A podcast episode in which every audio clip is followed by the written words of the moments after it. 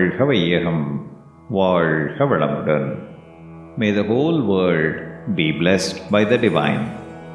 The story of my life by Yogiraj Sri Vethathiri Chapter 22 Temper.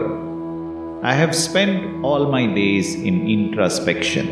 I have also been eager to put it into practice the decisions arrive, but then. But the delusions that beset every man enveloped me also occasionally. At times, I have been led into some hasty action which has brought on remorse as a consequence. Whenever I acted under the influence of such delusions, the results were naturally adverse. I have been guilty of such acts twice in my life. On both occasions, I was in the grip of sudden emotion in a fit of anger. The memory of these acts remain indelible. I taught for a year at an elementary school. I was then 22. In the class, there was a small boy, aged about 8. He was a dunce. Because he did not pick up his lessons properly, one day I beat him with a cane. The sight of the child, trembling, smarting under pain, and crying piteously, tugged at my heart. Sir, sir, it hurts terribly. I can't, I can't bear the pain. He begged and cried. Suddenly I came to my senses. I clasped the child in my arms. The other children looked on, open eyed. I flung away the cane. Tears welled up in my eyes. No, I won't beat you thereafter, I said. You should be more careful in your studies from today. Watch me well while I teach you. Once again, I began teaching him the lesson. With my arm around him and hugging him tight, I pointed to each letter in the book. I could not control my tears.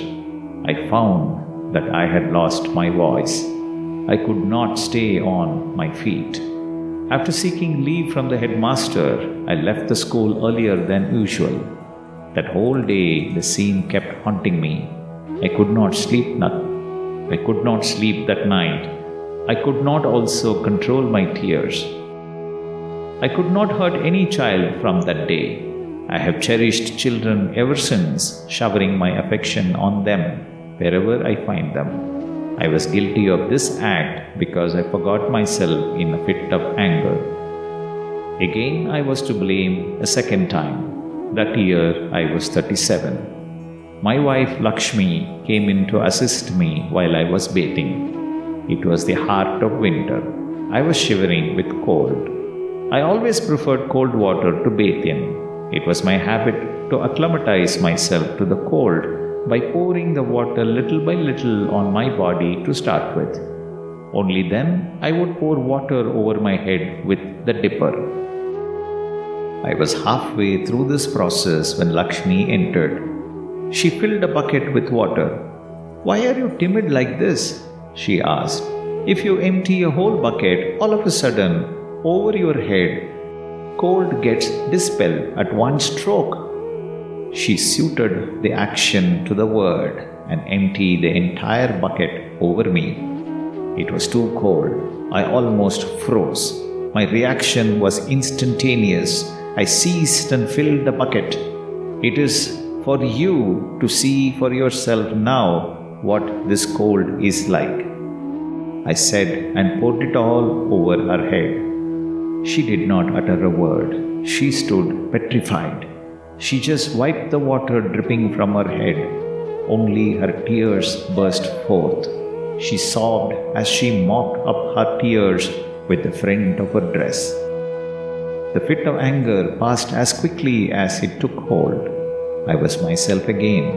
I realized how heartless I had been. It was not so much because I gave her the tucking. My case was different. She was entitled to take that much liberty with me. As a wife, she did have that privilege. She had exercised that. It was all in fun. But what about me? It was anger that took complete possession. I became conscious of my error.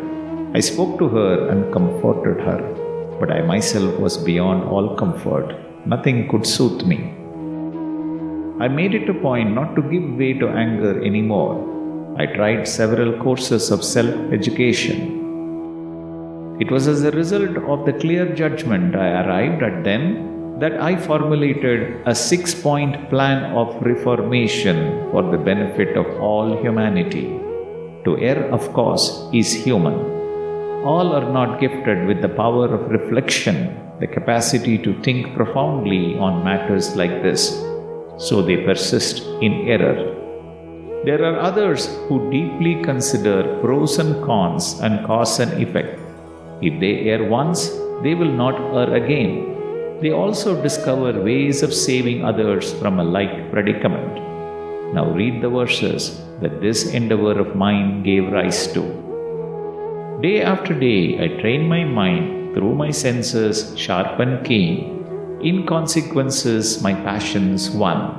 My intellect wore thin and lean. I changed my mode. I trained my mind with reason as my tool, and side by side set senses working. They became quite calm and cool. Higher and higher did soar my mind and stand secure in space. It proves awake and amenable. It is a blessing in my case. There is a joy in conquering sense by means of reason bright and clear. All those who do for peace aspire, come there with me, come, draw near. May the whole world be blessed by the divine. நம் கடமை அறவாழ்வின் நாட்டத்தே